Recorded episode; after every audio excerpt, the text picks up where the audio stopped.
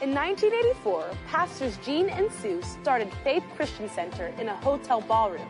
But for the past 36 years, they have taught people how to practically apply the Bible to their everyday lives.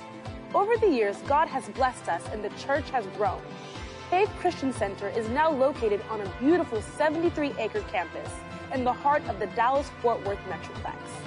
We believe the best is yet to come. Today's message will encourage you, inspire you, and teach you how to experience God's best in every area of your life. Well, this evening we're going to pick up right where Pastor left off last Wednesday evening. And we're dealing with fellowship and our fellowship with God and our fellowship with Him through His Word and fellowship with Him in prayer. And every believer, every Christian, whether a new believer, someone who's been a believer a long time, every believer should enjoy sweet fellowship with Father God. Our time with the Lord should be a blessing, not a burden. It should be a joy. And this is so important because as we've learned, fellowship is the parent of faith. Fellowship, time spent in the Word, time spent in prayer, it enables us to grow it enables us to mature. It enables us to build ourselves up in the Lord, be strong in the Lord. It's the parent of faith. It makes it possible for us to believe God and exercise faith and receive answers to prayer. So fellowship is everything.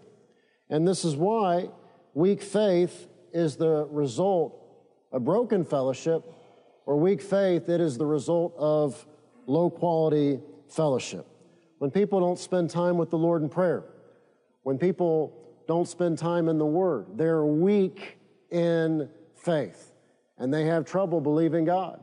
They have trouble believing His Word and standing on His Word. They have trouble fighting the fight of faith. And Satan, he wants Christians to be weak. So they won't have answers to prayer. So they get pushed around and go about blaming God for their circumstances. What feeds our faith? Fellowship with God through His Word feeds our faith, and time spent in prayer feeds our faith. Fellowship with God through His Word and time spent in prayer, these are the two things that feed our faith. And this is why we're to build both into our lives daily and consistently. Time spent in prayer and time spent in the Word. And as we begin the new year, what better opportunity to develop a more consistent pattern in your life time spent in the Word and time spent in prayer. And as Pastor has mentioned the last few weeks, you have to just figure out what works for you. Some people work during the day, some people work at night. Some people work during the day one week, they work at night the next week. So you have to come up with a pattern, a consistent pattern that works for you. And it's easy to get into guilt and condemnation. Or it's easy to set some great big ridiculous goal that you do for a day or two, and then you go back to your previous pattern, which is very little time in the Word and very little time in prayer. And that's why when we talk about prayer, we encourage you to get started. Whether it's 10 minutes in the Word or 10 minutes in prayer, to be consistent and then to increase that time. 20 minutes in the Word, 20 minutes in prayer. Be consistent. Increase that time. 30 minutes in the Word, 30 minutes in prayer. And what we have to be careful of as ministers is not putting our burdens on you. That's what Jesus said to the religious leaders. They like to put burdens on people's backs they cannot carry. You know, I remember being a young man and hearing ministers talk about how many hours they spend in prayer. Well, those are people in full time ministry. And so I believe everybody's busy, got a job, amen? amen. Or owns a business, productive, amen? amen? Being productive with the work of your hands. You have a family, have children, have obligations. And so in your life, in your schedule, you got to carve out time with the Lord. The morning, the evening, and as Pastor said last Wednesday evening, we all have the time. We just might have to borrow the time from Facebook, or borrow the time from Netflix, or borrow the time from football, or whatever. We all have the time. We all have the time. So, what feeds our faith? Fellowship with God through His Word and time spent in prayer. And Christians often have weak faith because they have no fellowship with God through His Word and through prayer. And they're not consistent in being in church, they're not consistent in the Word, they're not consistent in prayer, and that's why they go from one circumstance to the next. They go from one need to the next. They go from one emergency to the next. There's no need for broken fellowship.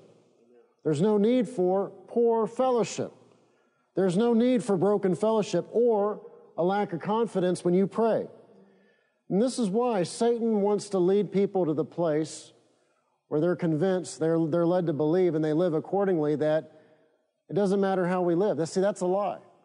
But out there in the Christian world in America, there are people of the mindset, and I know they're of the mindset because it's evidenced by their life, that they've been convinced by someone. Church, preacher, that they, they've been convinced that it doesn't matter what we do, that our actions don't matter, that it doesn't matter how we live, that we can, we can live in continuous, ongoing, unrepentant sin. And that's a lie of the enemy. That's a lie of Satan. Now, why does he do that? Why does he lead people down that road? He wants us to lack confidence when we pray. And if we lack confidence when we pray, we're not going to pray in faith. Well, if we don't pray in faith, we're not going to get any answers. And we'll be defeated, we'll be weak, we'll struggle, and none of that's necessary because Paul tells us that Christ wants to lead us from victory to victory in triumphal procession. 1 John 3, verse 21. Dear friends, if our hearts do not condemn us, why are there believers and their hearts condemn them? Because they're not living the way they know they should live. Whether they've been saved six months or a year, two years, whatever knowledge of the Word of God that they do have, they know in their heart that there are things in their life that are displeasing to God. And maybe a preacher, maybe someone has convinced them it's okay. But their heart condemns them. And this affects prayer. Dear friends, if our hearts do not condemn us, we have confidence. So when believers lack confidence, one of the major reasons is their heart condemns them. Dear friends, if our hearts do not condemn us, we have confidence before God and receive from Him anything we ask because we obey His commands and we do what pleases Him. Because we obey His commands and we do what pleases Him. Because we obey His commands and we do what pleases Him. So it does matter what we do. It does matter how we live. It does matter that we obey the commands of God. And when you're doing your part, living the way you know you ought to live, living a life pleasing before the Lord, you're going to have confidence. Your heart won't condemn you. And then when you go to the Father, you'll have confidence when you pray. 1 John 5, beginning in verse 14. This is the confidence we have in approaching God, that if we ask anything according to his will, he hears us. And if we know that he hears us, whatever we ask, we know that we have what we have asked of him. So there's no need for broken fellowship. There's no need and there's no reason to have a lack of confidence when you pray. Go turn in your Bible to 1 John chapter 1. 1 John chapter 1. Now, Jesus said we're to be careful how we listen. And if you listen to Pastor, you'll know that he, he's careful about what he listens to. He does, doesn't listen to everything and anyone. And there are things out there, teachers out there, wonderful, helpful, blessing, but we have to be careful how we, we listen. Now, people can get into guilt and condemnation, they can get into legalism, and so it's important that we understand the grace of God, that we are made righteous in Christ, that that is credited to our account. But again, there are those out there. They're popular, and they're popular for a reason. They lead people to believe that it doesn't matter what we do, it doesn't matter how we live. And one of these very famous, popular people, they, they actually teach, and it's wrong, it's erroneous, they, they teach that we never need to confess our sins. And I've heard him, and he'll, he'll say things like, First John wasn't written to believers. That's nonsense. There's not a single church historian or theologian in 2,000 years of church history, conservative or liberal, who would agree with him. And that's why, as pastor says, it's important to go to school. Amen? Amen. And so, John, here he wrote to believers.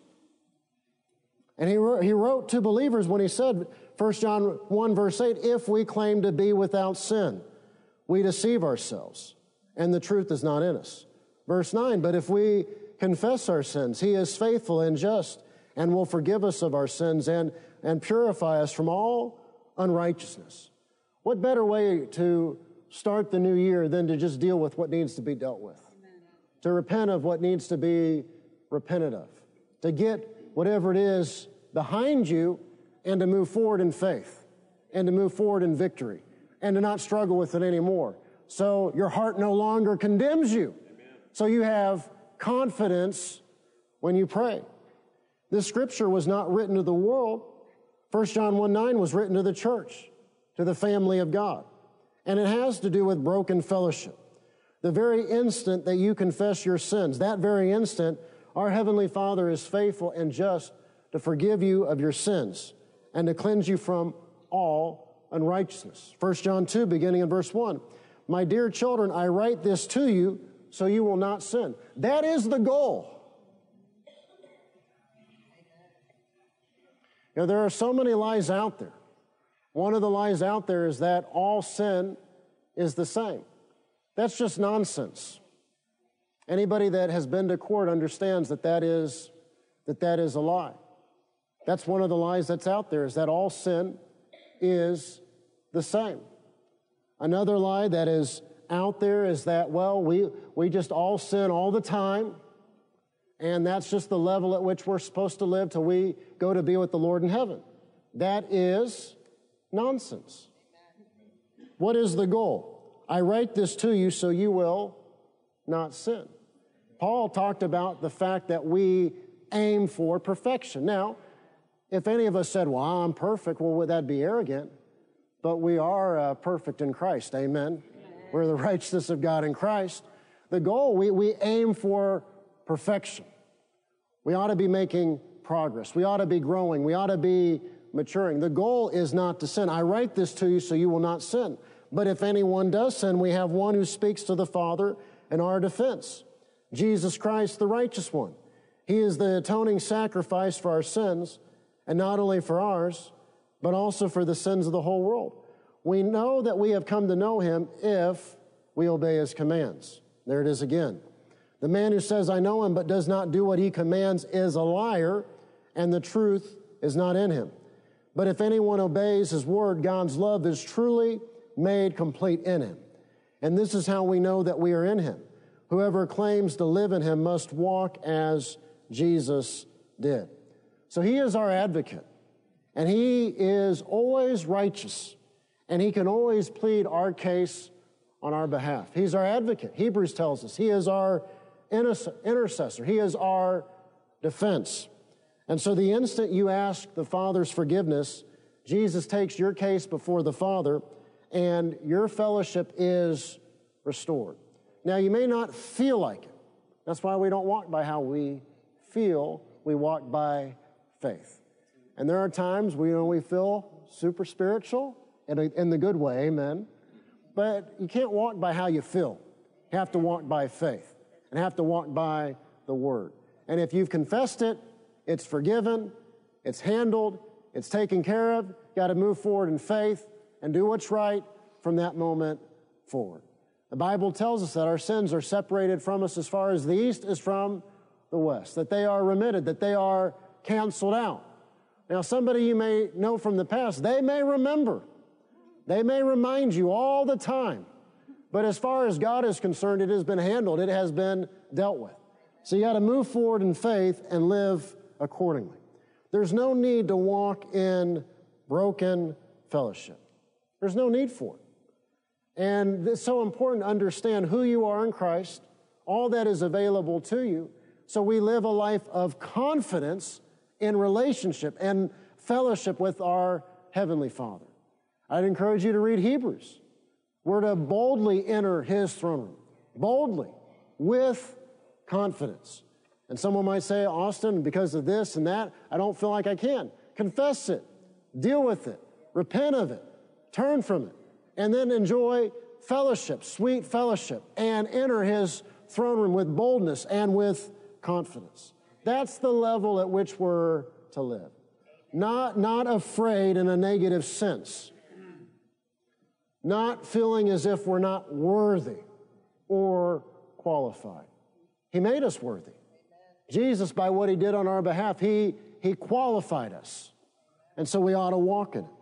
1 John 1 9, if we confess our sins, he's faithful and just and will forgive us of our sins and purify us from all unrighteousness. In chapter 2 again, verse 1, my dear children, I write this to you so you will not sin. But if anyone does sin, we have one who speaks to the Father in our defense, Jesus Christ, the righteous one. Restored fellowship brings about joy. Now, when, when a believer is sad and miserable and, and scowls and is bitter and angry and all of that, you know they're not living a life of continuous, ongoing fellowship with Father God in the Word and in prayer. Restored fellowship produces joy. Restored fellowship results in restored power. But as we've been learning, this requires quality time spent in the Word and quality time spent in prayer. Rich fellowship, rich, vibrant, vital, living fellowship requires quality of time spent in the Word of God. And as we've learned, there's no fellowship without quality time. And quality of time requires quantity of time. Amen. You heard Pastor say last few weeks, two minutes don't count. Quality time requires a quantity of time. Now, again, we can get into guilt or condemnation, but again, it's, it's a new year. It's an opportunity to be more consistent, to be more faithful in whatever the time has been to increase that time, to increase that time that you spend on an average daily basis in the Word and in prayer, to be consistent, and then to increase that time and to be consistent. And there's all kinds of time that we have that we can spend in fellowship instead of doing other things. You know, there were times, and remember being a young guy driving over to TCU, spent a lot of time in the car in those years. North Arlington to Fort Worth, and then when I began dating Jessica, her family at that time lived in South Arlington. So most days I drive from North Arlington, Fort Worth, back to North Arlington to be at the church, that area, then to South Arlington, then back to North Arlington. A lot of time in the car. Well, wherever you go, whatever your commute is, you can use your time in the car productively. And you don't have to waste your time listening to talk radio. It is not edifying. Or sports radio, whatever it is. And you might say, well, I listen to faithful sermons. That's great. More power to you. But you can also use that time in prayer. You can also use that time in fellowship. And, you know, people are on their phones anyway. They're using Bluetooth headsets doing all that they're doing in their car. So don't feel bad about praying in your car. Amen. Or as Jude said, building your faith up, praying in the Holy Spirit in your car. Amen. They don't know what, you know, when they look over, if you got your windows tinted, they don't know what language you're speaking in. They don't know you're praying in tongues. Go for it. But when we have time that we're, the time is passing, well, we can use that time for fellowship sweet fellowship with Father God. You're exercising, working out, walking. You know, now if you're, you're running fast, you may not be able to pray. But if you're, you know, walking and doing things, you might be able to pray. Fellowship. There's all kinds of time that we have that we can fellowship during that time. Fellowship, rich fellowship requires a quality of time, which necessitates a quantity of time. Joshua 1:8 is the success formula that God gave Joshua. This book of the law, or my word shall not depart from your mouth, but you shall meditate on it. How often? Well, what about when somebody's just in church once or twice a month? What about when somebody cracks their Bible open and reads a proverb a month? Are they meditating on the word day and night? Well, that's why they have the results that they have. This book of the law shall not depart from your mouth, but you shall meditate in it day and night, that you may observe to do according to all that is written in it. For then you will make your way. I love the New King James. You will make your way, you will make your life prosperous. And then you will have good success. See, for many believers, the pattern is not really living an overcoming life. They got pets in their life pet people and pet sins. So their heart condemns them. So they lack confidence. And they're reluctant then to spend time in fellowship. So they're not consistent in church, they're not consistent in time in the Word, they're not consistent in time in prayer. So that prayer is not answered in their life. Instead of overcoming circumstances, they're being kicked around by circumstances going from defeat to defeat. But that is not God's best. And what God told Joshua is by what we do, we can make our way prosperous and we can have good success. But in the family of God, there's a way to get there, and that's by meditating on the word how often? Day and night, which is which means all the time. So praise God. You spent time in the word and in prayer last week. Good for you. Now you have to do that this week. Amen. Amen. And this month. Psalm 1, beginning in verse 1. Blessed is the man that walketh not in the counsel of the ungodly, nor standeth in the way of sinners, nor sitteth in the seat of the scornful. But his delight is in the law of the Lord, and in his law doth he meditate day and night. So it's not just spending time in the Word, it is a quality of time, enjoying it, looking forward to it. Not just doing it to check off that you did the daily Bible reading but, but approaching it the way Dietrich Bonhoeffer taught the students he trained for pastoral ministry. What is God saying to me here and now? What is God saying to me today? Well, see, when you approach it that way, you're approaching it as if it is His living word. And it is a living word. And in His word, He speaks to us. And so we ought to delight in it. His delight is in the law of the Lord, and in his law doth he meditate day and night. Psalm 19, beginning in verse 7. The law of the Lord is perfect, reviving the soul. Well, Austin, you know, I like these parts over here. I like the New Testament, but there, there are these other parts I don't like. The law of the Lord is perfect, reviving the soul. Do you know you can get, learn things reading Leviticus? Now, if you're a new believer, I wouldn't start in Leviticus. But we, we can learn and we can grow and we can get answers in any book of the Bible, Amen. Old Testament or New Testament. Amen. And as the New Testament tells us, the, the saints in the Old Testament, they are examples unto us. Things to do, things not to do. But if you really want to understand why there, there's so much screwed up in the body of Christ today, you know, in seminary, one of the things uh, one or two preaching professors tried to drill into us is that you shouldn't go to an Old Testament story, look at events that happen, and moralize from it, meaning do this or don't do that. that that's nonsense. And this is part of why the culture in America is wrecked. And this is part of why, even when maybe someone grows up and they don't have a good mom or dad who teach them certain things, they still don't even learn those things at church. You know, Samson is prime example, number one, of a whole lot of things not to do.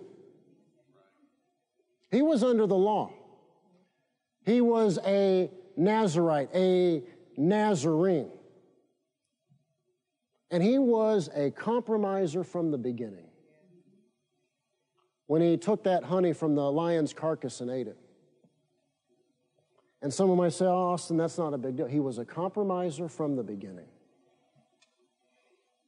And it led to disaster. And he did a lot of great things, but he could have done greater. So the law of the Lord, all of it, old and new, it is perfect reviving the soul. The statutes of the Lord are trustworthy, making wise the simple. The precepts of the Lord are right, giving joy to the heart. The commands of the Lord are radiant, giving light to the eyes. The fear of the Lord is pure, enduring forever. The ordinances of the Lord are sure and altogether righteous. They are more precious than gold, than much pure gold.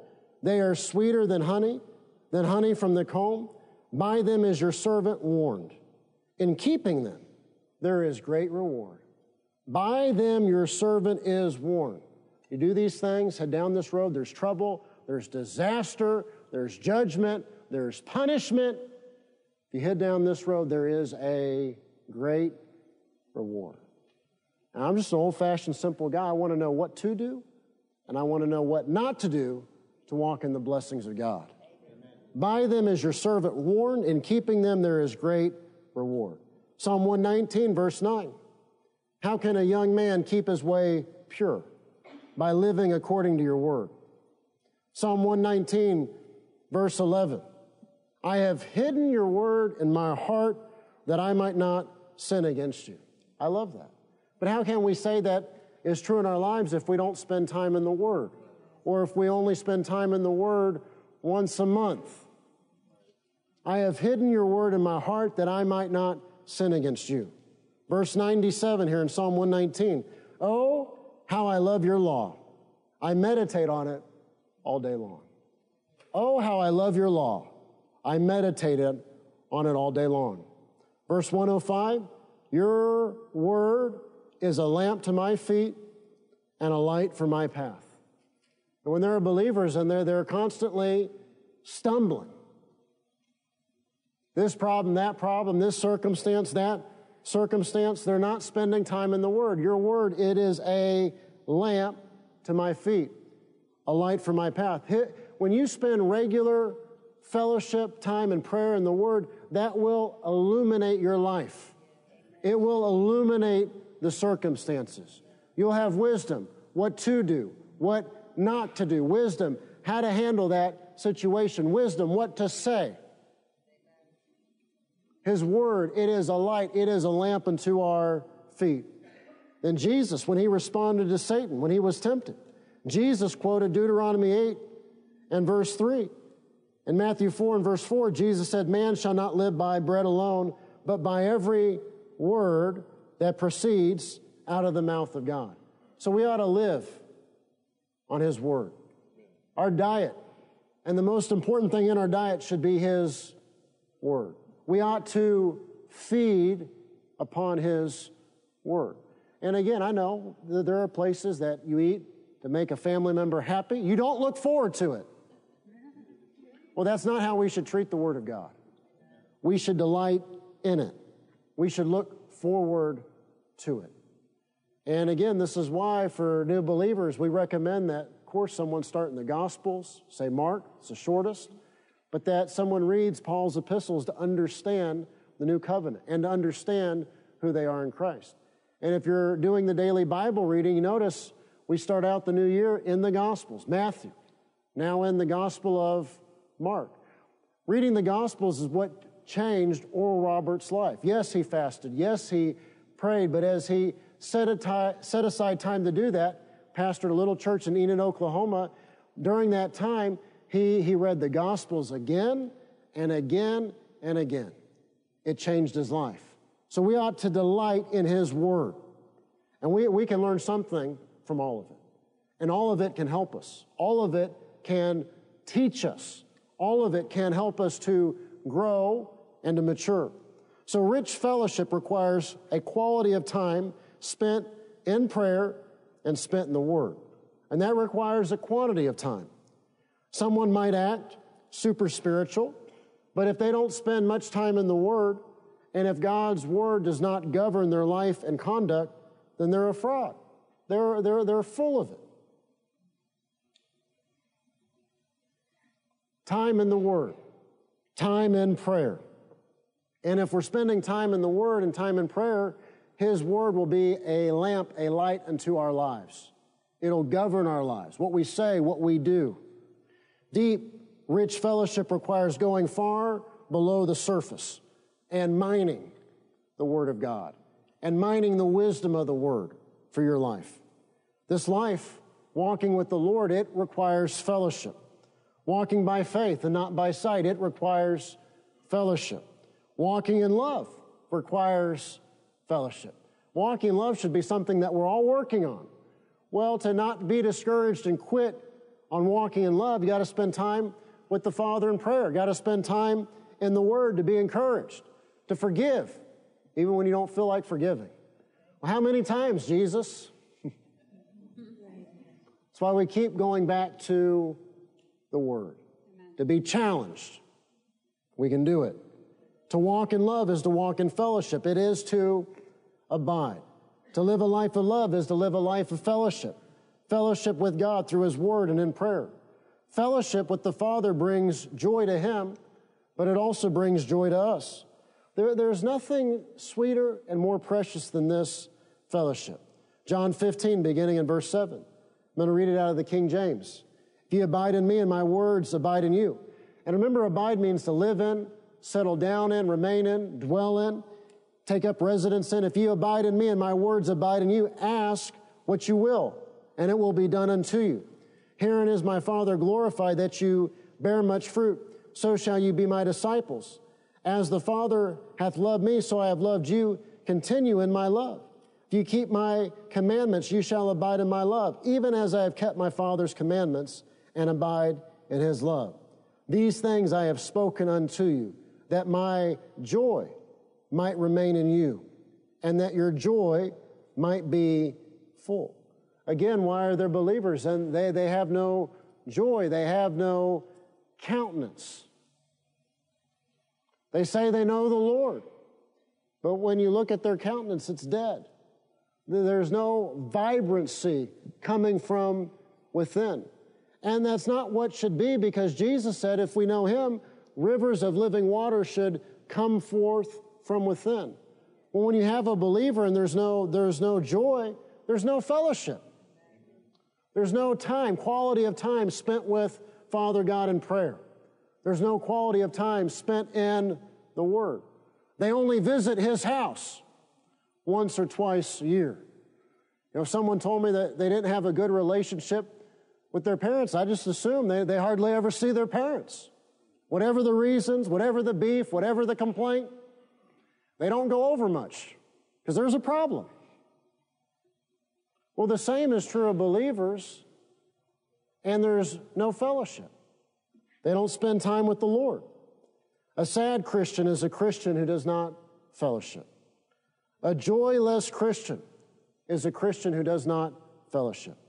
A joyless Christian is a Christian who does not spend time in the Word and time in prayer. Got to crack the Bible open and read it for yourself. Got to got to pray and talk to the Lord and listen to the Lord for yourself. And again, that's why we we do our best to help with prayer. The cafe, pastor's book of prayer, his confession booklet. That's why we encourage people to personalize and pray the Psalms or Ephesians 1 or Ephesians 2 or Ephesians 3. All of that is to help you but you just have to do it. It's like we encourage these young people and that they want a girlfriend, they want a boyfriend. Well, you're going to have to talk to somebody. And you may be nervous and there's this or that. You just got to approach them and talk to them. Well, uh, if you want a fellowship with God, you got to talk to the Lord. And you got to set that time aside the morning, the evening, or maybe you have a situation where you have a lunch break, you have a quiet place you can go and you, you can read your Bible and be left alone. You got to have that time, that quality of time. A joyless Christian is a Christian who does not spend time with the Father. They don't spend time in the Word. They don't spend time in prayer. Fellowship with our Father, it is the sweetest, the greatest, the most wonderful thing any of us can ever know. Remember when Aaron and I were in Tulsa? This was when I was still in college. And T.L. Osborn was not in town at that time, but his secretary, who was so kind, showed us his office and Daisy's office. Then they, they, she showed us their, their prayer chapel. And they weren't there. Daisy has since gone on to be with the Lord, but the presence of God was there. You know, I, I, I could say, like it says in the Old Testament, standing on holy ground. Well, you don't have that without a quality of time, which requires a quantity of time. And of course, you go over somewhere where there's been fighting, there's been bickering, you, you can sense it. A born again person can sense it. Someone that has the Spirit of God can sense it. When you go over to someone's house and there have been wrong things going on, the, the alarms in here go off. Well, see, when we spend time with Him in the Word, time with Him in prayer, His presence, that fellowship, it fills our life. There is a sweetness to it. There is a joy to it. But sadly, too many believers don't know this fellowship.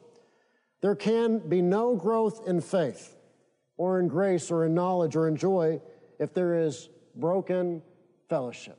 If there is broken fellowship, everything comes to a grinding halt. And that's why there's no progress made. That's why they're believers and they're, they're stagnant. There's no progress being made. There is broken fellowship.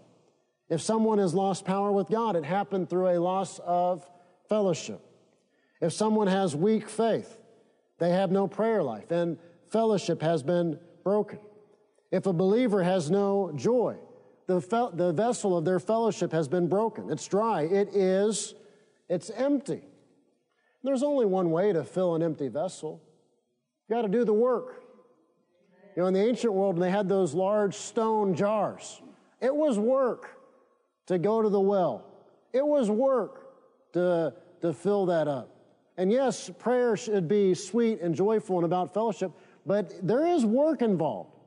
Setting the time aside, clocking in, doing it, being faithful, being consistent. Charles Finney would talk about that. He was the preacher of the Second Great Awakening, that whenever he began to sense a spiritual dryness, he would carve out the time to be alone with God, to spend time in prayer, to come back to that place of sweet fellowship. This is why in dating and marriage, marriage, we encourage couples that have been married to have still have a date night. If you say the last date you went on was 25 years ago, that's part of the problem. Got to spend time with each other. And yes, t- there's time with the kids and there's time not with the kids. And some of that time needs to be not with the kids. They're wonderful, but you, you got to have time, just the two of you. If you want your testimony to be rich and full, you have to have fellowship with Father God that is rich and vibrant and full. Now, there are four things that characterize our fellowship with Father God. First, we have to take our place in Christ. We take full advantage of our righteousness and boldly enter into His throne room knowing we enter as the righteousness of God in Christ. So, first, we have to take our place in Christ.